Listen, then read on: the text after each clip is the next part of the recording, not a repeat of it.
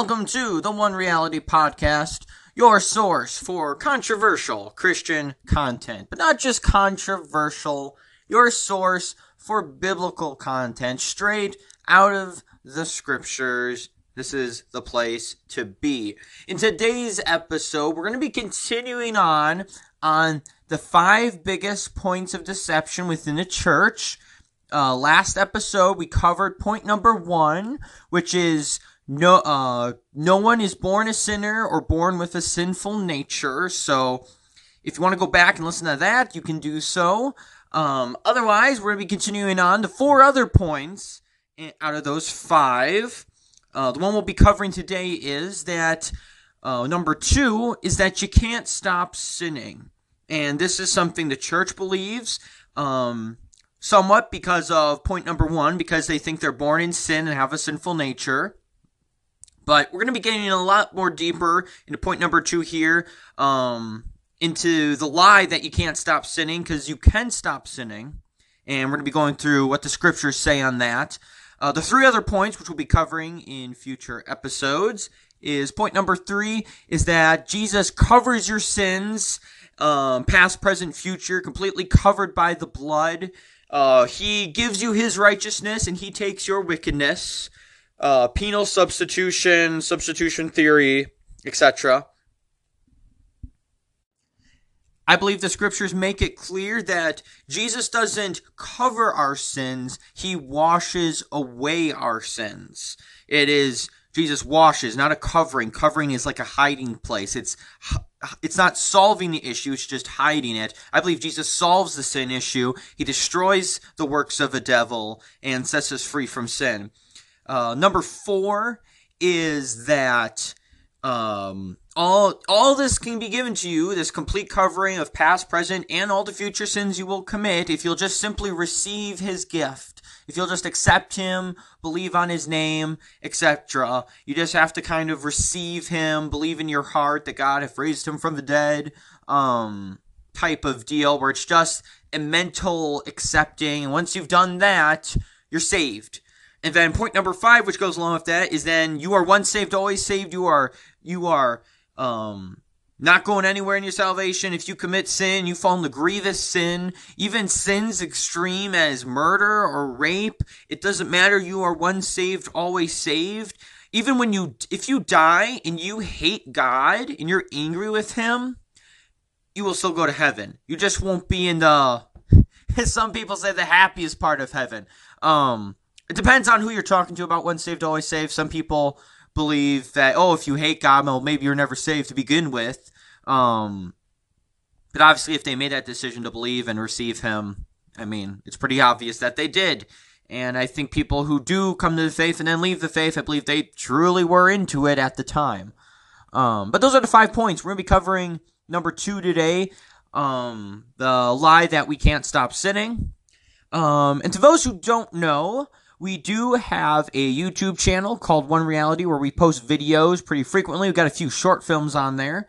Um, we also have a website called theylie.org, which you can check out. And we also have a Facebook page called One Reality Ministries and also an Instagram page for One Reality. So you can check those out, follow us there. Pretty cool. But let's get into the content. All right. Is it possible to stop sinning? And before we even get to answering that question, we need to answer the question, what is sin? Because a lot of people will be like, oh, judging is a sin. And oh, if you raise your voice, you are sinning. And if you're not, pr- I've even heard people say, if you are not praying at every single second of every single day, you are sinning. Or if you are not loving every single person like around the world, all 7 billion people, and um, not giving away all your money and all this other stuff that you you you you you're sinning every single second um which is preposterous. Um first john 3 verse 4 tells us what sin is and it says uh, whosoever committeth sin transgresseth also the law for sin is the transgression of the law. So sin is breaking god's law basically put and what was God's law? Well, he sums it up to love God and to love your neighbor. And that's how he sums it up. So we must love God, we must love your neighbor. And that obviously includes quite a few things not lying, not stealing, not committing adultery. Um, those are all things related to loving um, our neighbor. I believe loving God, uh, having no idols before Him, making Him first in our life. Um, I think those are things that relate to God, that there's nothing above Him in our lives. Um, but I mean, the scriptures get very clear. You mean, for list the sins, they'll keep you out of the kingdom of heaven. Uh, which I guess that leans more on once saved, always saved uh, discussion. But list of sins of breaking God's law, you can simply read 1 Corinthians 6, 9 through 10, Galatians 5, 19 through 21, Revelation 21, 8. It goes through the list of sins that'll keep you out of the kingdom of heaven. Those sins are transgressing God's law. And I think it is safe to say those are all sins that will keep you out of heaven because it literally says, and they which do such things shall not inherit the kingdom of heaven. Or it says they'll be cast into the lake of fire. Um, and I think Matthew 25 pretty clearly explains what loving our neighbor is. Um, you could also say, uh, I believe it's uh, Luke 10 also uh, talks further in loving our neighbor and what that looks like. But that's what sin is. People say judging is a sin and that thou shalt not judge. The Bible never says anywhere thou shalt not judge. The only place where it says not to judge is in, well, maybe not the only place, but the main place people go to is Matthew chapter 7, uh, verses 1 through 5, and starts off saying, Don't judge lest ye be judged. And it continues on, but most people just stop there. They read that and they're like, oh, yay, no judging. But they don't read on to see what Jesus is meaning by that. Because he says, with what judgment you pronounce on people, it'll be pronounced back to you. And his point, if you read on through Matthew 7, 1 through 5, is to not judge with hypocrisy, which is what the Pharisees were doing. They were judging people, but they were hypocrites themselves, and we're doing the exact same things. So Jesus' point was, and he even goes on to say, he's like, you've got a plank in your eye and you're trying to pull the speck out of your brother's eye. And then he says, first pull the plank out of your own eye, then you can see clearly to get the speck out of your brother's eye. So first stop your sin, pull that beam out of your own eye before you start pointing at someone else and saying that they um, shouldn't be doing that and that they need to clean up their act. So fix yourself first before you go and try and tell people what they're doing is wrong. Otherwise, you're playing the hypocrite. Romans 2 uh, goes through a lot more of this, where it's talking about how people are judging other people while they're doing the same things. Judging itself is not a sin. The Bible actually commands us to judge. In John 7 24, it says to judge with righteous judgment. But anyway, don't want to get off on a whole judging video. But, video. I keep saying video. A judging podcast uh, episode. But, um, anyway, there's a lot of things people say are sins. Sin is transgression of the law. We got to look at what the Bible calls sin and what the Bible doesn't call sin. And a lot of people like, oh, well, the whole law is sin. Well, then are you eating bacon and are you wearing two different kinds of uh, cloth and etc. etc. And that's where it's important to understand which laws apply. There are the ceremonial laws, there are the priesthood laws, there were the moral laws. The moral laws have always, God's laws, the moral laws have always existed since the beginning of time. When Adam and Eve ate off the tree of the knowledge of good and evil, they were given the knowledge of right and wrong. They had complete knowledge of right and wrong. They didn't necessarily need a book to tell them. It was built into them and it's built into every single human being because they ate that fruit. This is why we naturally know that lying is wrong, that stealing is wrong, that harming other people is wrong because it's built into us to love our neighbor and to love God. The, the evidence for God is clearly before all men. That's what Romans 1 says. So everyone knows right from wrong, and we can see it in God's laws. Um, loving God, loving our neighbor, not lying, not stealing. These are all things relate to our conscience. Um, and that's how we know right from wrong. Those are the laws that still apply. Um, ceremonial laws and the governmental laws, the priesthood laws, they do not apply. We are not in the literal Israel. We don't need priesthood laws because we have a high priest named Jesus. And um, so that is very good to clarify before we answer the question can we stop sinning? So, we know what sinning is. So now's the question, excuse me, can we stop sinning? Is it possible to actually stop sinning? And my answer is yes, because obviously, if I'm saying that you can't stop sinning as a deception from the church, obviously, I believe we can stop sinning. I believe the scriptures make it very clear that we can. I'd say one of the best verses that support this is 1 Corinthians 10, verse 13, which I'm going to read for you here. This is what it says. It says, There hath no temptation taken you but such as is common to man. But God is faithful, who will not suffer you to be tempted above that ye are able, but will with the temptation also make a way to escape that ye may be able to bear it. So there are two important aspects here um, in 1 Corinthians 10, verse 13, which is, um, first of all, you will never be suffered to be tempted above that ye are able. That's key phrase number one. I'm going to read that one more time. Who will not suffer you to be tempted above that ye are able. God will not suffer you to be tempted above what you are capable of handling. So, this really knocks out the whole sinful nature, original sin argument. If you still believe in sinful nature, original sin, after you listen to our last podcast, this verse knocks out that excuse. You are never tempted so far that you can't resist it. So when you say, my, my flesh, it's too powerful of a temptation, or my sinful nature, it's too powerful of a temptation, Bible says you'll never be tempted above what you are capable of handling. It's never too strong of something you can't resist, which means every single sin, lust, stealing, lying, all those that you are tempted to do, it, you're not incapable of resisting. You can resist it. And then the next phrase that's important here, right after he says, He'll never tempt you above that ye are able, this is what he says, but will with the temptation also make a way to escape that ye may be able to bear it. So with that temptation, which you're capable of handling, it's not too strong, he is provided, God, God has provided a way to escape so that you can bear it, so you that you can escape. Okay? So every single temptation, there is a way of escape. You have a free choice. You have a choice to sin or a choice not to sin. That is presented before you. So you can choose to commit sin or you can choose not to.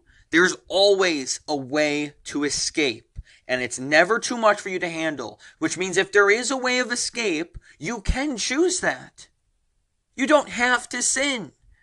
When you're presented with lust, which I think is probably a pretty big thing in America, when you're presented with lust, you have the choice to continue in sin or not to continue in sin. And let me make this clarification here, especially on lust, because there's a lot of people who are like, oh, well, I'm just walking down the road and I look over, and I see a woman, and boom, I've sinned because I looked at her.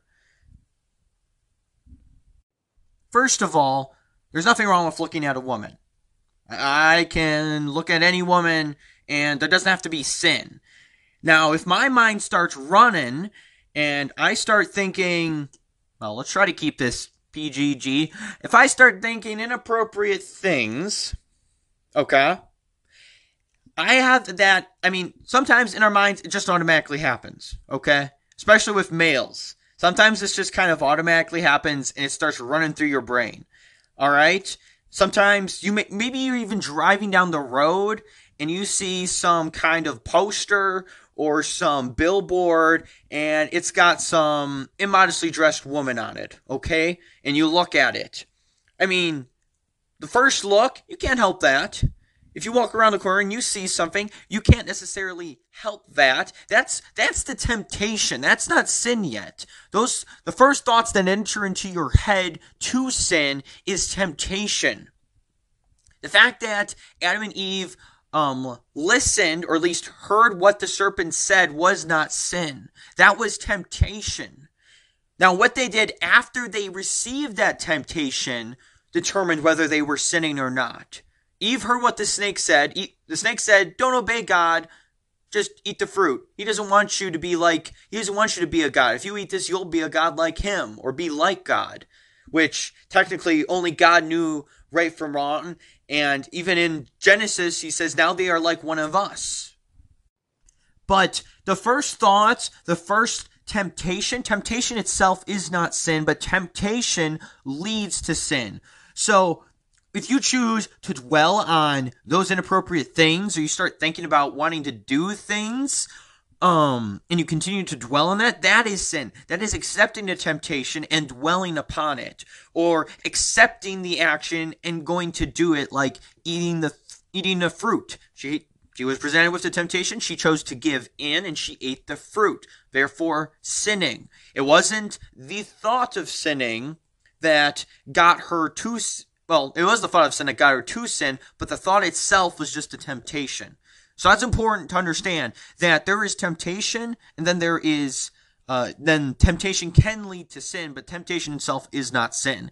And um, for more on that, you can read James 1 14 through 16, where it definitely shows the differences, where it says, Each man is tempted when he's drawn away by his own desire and enticed. Then when desire has conceived, it gives birth to sin, and sin, when it is fully grown, brings forth death.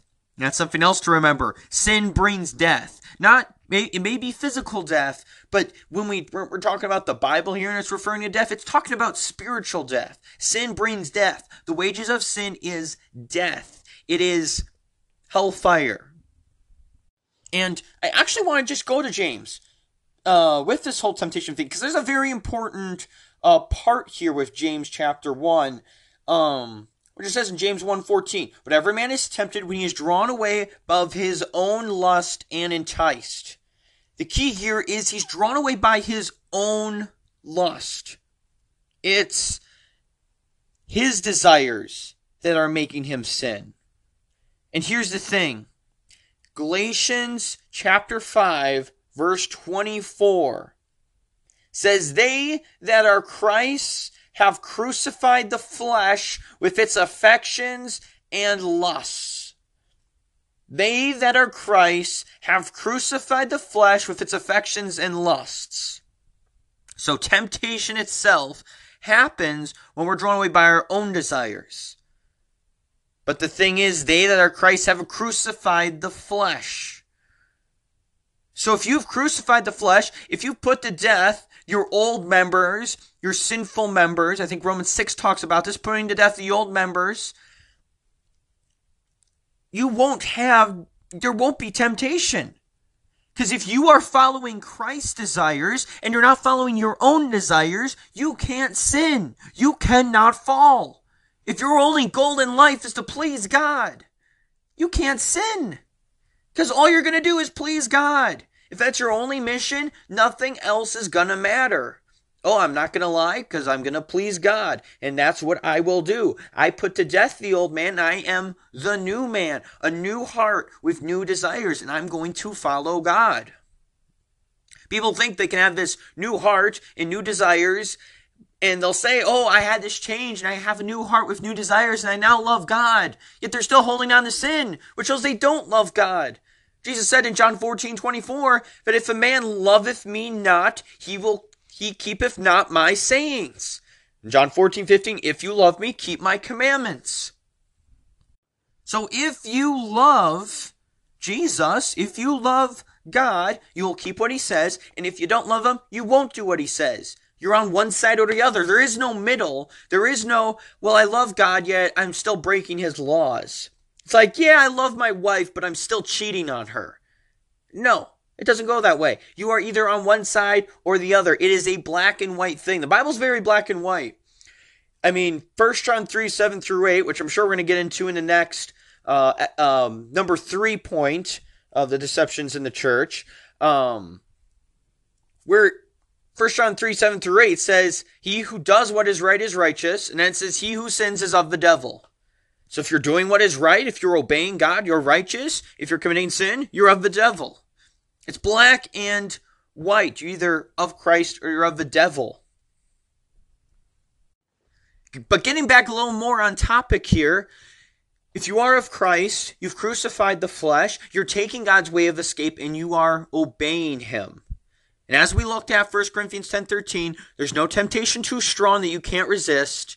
And you have that ability that God has given you the way of escape. All you have to do is take it. And I can understand if this is hard to comprehend, hard to think on, and sounds crazy. And I can understand because that's the way I felt when I first heard it. But the logic and the reason, like the reasonability in the arguments that that, the Bible is making here, there's just no way around it. If we're never tempted too far that we can't bear it, then there is no sin too strong that we can't stop. If we are never tempted above what we are able, there is no sin we cannot stop. And that's what it comes down to. Whether you love God or you love sin. And you have and what did Jesus say in Matthew 6:24? No man can serve two masters. Either he'll hate the one or love the other, or be loyal to uh, the one and despise the other. Uh, rough quote there. But still, no one can serve two masters. Who is your master? Who are you following? Who are you slave to? It's either righteousness or wickedness. You can't mix uh, the Holy Spirit and sin together. And I think we might continue this one, uh, point number two here, into the next episode, because this one's getting kind of long, um, and go into a bit of the people in the Bible who were living sinless lives. Um, because there are actual verses that state people were living sinless lives, believe it or not. And that's something I want to get into in the next episode, um, which we'll take a look at. But thank you for joining us for this podcast edition. Uh, be sure to follow us on our other links YouTube, theylied.org. We're also on Facebook and Instagram, so be sure to follow us there. Um, and also, if you don't have the Anchor app, which is where this is being recorded, uh, why don't you get that? It's a lot easier to follow us on Anchor. Otherwise, you can get us on Apple Podcasts, Google Podcasts, all the podcast stuff. Yippee-yi-yay. All right, we'll see you guys in the next podcast and we'll see you then. Bye bye.